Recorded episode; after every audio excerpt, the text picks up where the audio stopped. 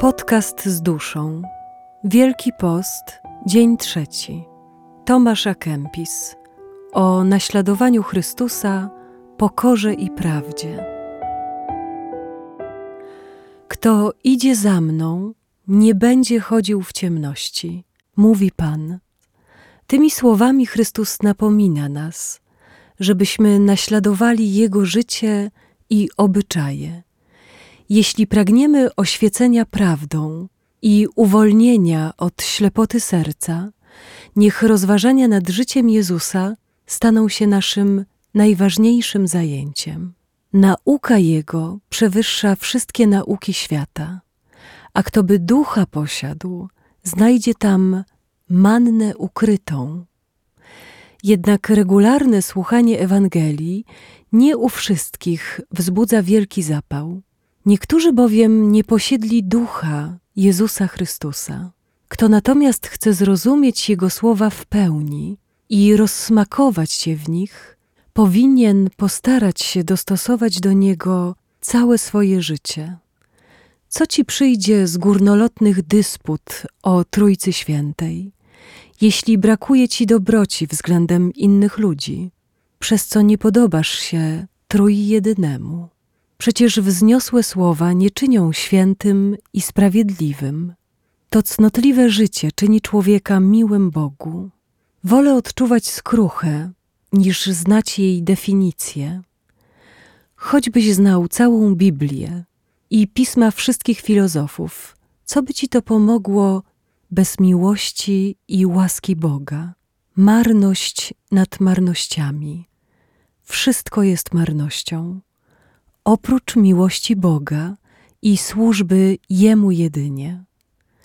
To jest najwyższa mądrość dążyć do Królestwa Niebieskiego przez odrzucenie świata doczesnego. Marnością jest więc poszukiwanie ulotnych bogactw i pokładanie w nich nadziei.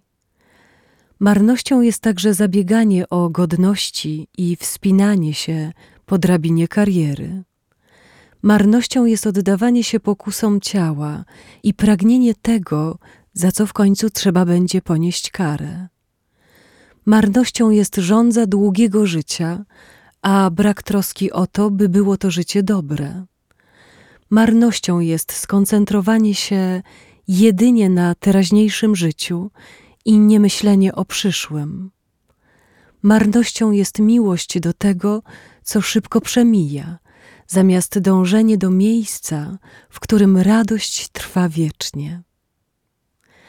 Powtarzaj często to przysłowie: Nie nasyci się oko patrzeniem, ani ucho napełni słuchaniem.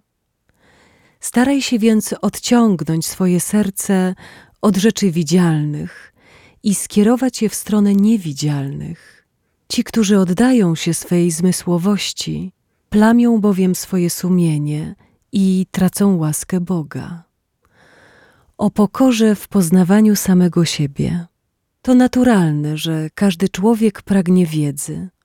Jednak co znaczy wiedza bez bojaźni Bożej? Przecież pokorny wieśniak, który służy Bogu, jest lepszym człowiekiem niż pełen pychy filozof, który zaniedbując samego siebie, rozważa ruchy ciał na niebie. Kto dobrze zna siebie, ten zna swoją podłość i nie cieszy się z komplementów ludzi. Choćbym i wiedział o świecie wszystko, co możliwe, a nie trwał w miłości, co by mi to pomogło przed Bogiem, który osądzi mnie z czynów? Wycisz w sobie zbytnie pragnienie wiedzy, ponieważ rodzą się z niego wielki niepokój i wielkie złudzenie. Intelektualiści pragną, by uważano ich za uczonych i mówiono o nich, że są mądrzy. A wiele jest spraw, których znajomość mało albo wcale nie przynosi duszy pożytku. Kto zaś przykłada się do tego, co nie służy jego dobru, jest osobą całkowicie bezmyślną. Wielosłowie nie nasyci duszy. To dobre życie krzepi ducha zaś czyste sumienie pozwala położyć wielką ufność w Bogu. Im więcej i lepiej wiesz, tym surowiej będziesz osądzony. jeśli mając tę wiedzę nie będziesz żył jak święty. Nie wywyższaj się więc z powodu posiadania jakiejś umiejętności czy nauki. Raczej bój się danej ci wiedzy, jeśli wydaje ci się, że dużo wiesz i dość dobrze rozumiesz. Uświadom sobie jednocześnie, że jest znacznie więcej rzeczy, których nie wiesz. Przeto się nie pysznij, raczej uznaj swoją niewiedzę. Na jakiej podstawie chcesz wynosić się nad kogoś, skoro można znaleźć wielu lepiej od ciebie wykształconych, bardziej obeznanych w prawie? Jeśli chcesz dowiedzieć się czegoś i odnieść z nauki jakiś pożytek, pokochaj to, że cię nie znają, że mają cię za nic. Oto szkoła najwznioślejsza i najbardziej użyteczna. Rzeczywiste poznanie i odrzucenie samego siebie. Uważać siebie samego za nic, o innych zaś mieć zawsze dobre i wysokie mniemanie. To wielka mądrość, to doskonałość.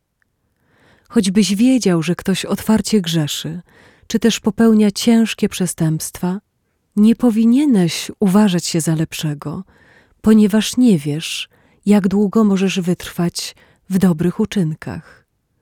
Wszyscy możemy się złamać. Nie uważaj przy tym, że ktoś jest bardziej kruchy niż ty sam. O nauce, jakiej udziela nam prawda. Szczęśliwy, kogo prawda naucza. Nie przez ulotne obrazy i dźwięki, lecz przedstawiając się w swej istocie. Nasze poglądy i zmysły często nas mylą i niewiele widzą. Jaką korzyść przynosi roztrząsanie spraw tajemnych i niejasnych, skoro podczas sądu nie zostaniemy oskarżeni, że nie znaliśmy się na nich? To wielka bezmyślność, że z woli własnej, nie dbając o sprawy pożyteczne czy konieczne, skupiamy się na rzeczach zajmujących i zgubnych. Mamy oczy, a nie widzimy. Po co nam rozróżnianie na gatunki i rodzaje? Ten, do kogo mówi wieczne słowo, jest wolny od wielu rozważań. Wszystko wywodzi się z jednego słowa i wszystko mówi o jednym. To jest właśnie początek, który mówi do nas. Bez niego nikt nie jest w stanie zrozumieć prawdy i wydawać zgodnych z nią sądów. Ten, dla którego wszystko jest jednym, który wszystko sprowadza do jednego, w jednym widzi wszystko, może być wytrwały, może trwać spokojnie w Bogu. Prawdo, Boże, zjednocz mnie ze sobą w wiecznej miłości. Nudzi mnie wiele z tego, co czytam i słyszę. W Tobie zawiera się wszystko, czego chcę i pragnę. W Twojej obecności niech milczą wszyscy uczeni, niech ucichną wszelkie stworzenia. Ty tylko mów do mnie.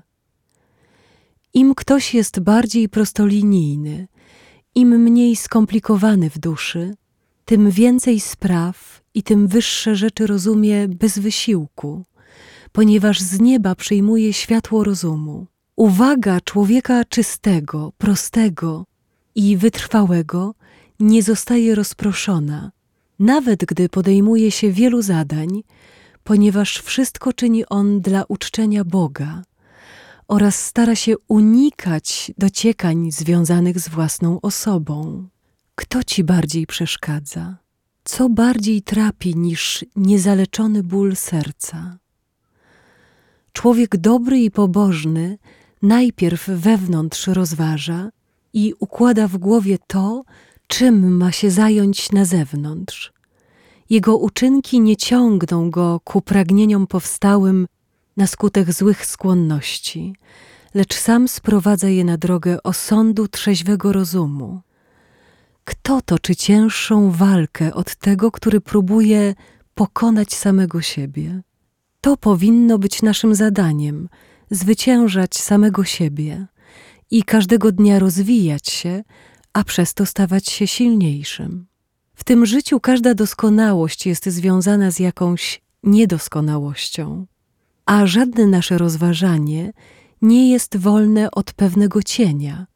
Pokorne poznawanie samego siebie jest pewniejszą drogą do Boga niż dogłębna analiza naukowa. Nie należy winić wiedzy ani znajomości jakiegoś przedmiotu. Zostały one nadane przez Boga i są dobre same w sobie.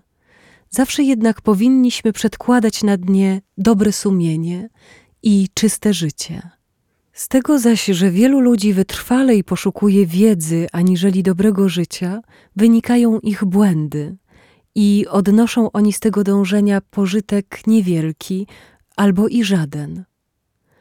Gdybyż tylko do wykorzenienia wad i doskonalenia cnót dokładali takich starań jak do wszczynania dyskusji, nie działoby się tyle zła i zgorszenia wśród ludzi a w klasztorach zapanowałaby dyscyplina.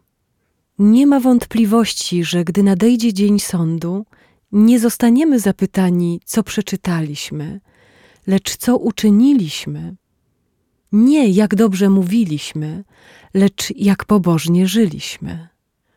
Powiedz mi, gdzie są teraz ci wszyscy panowie i profesorowie, których znałeś, póki żyli i prowadzili badania?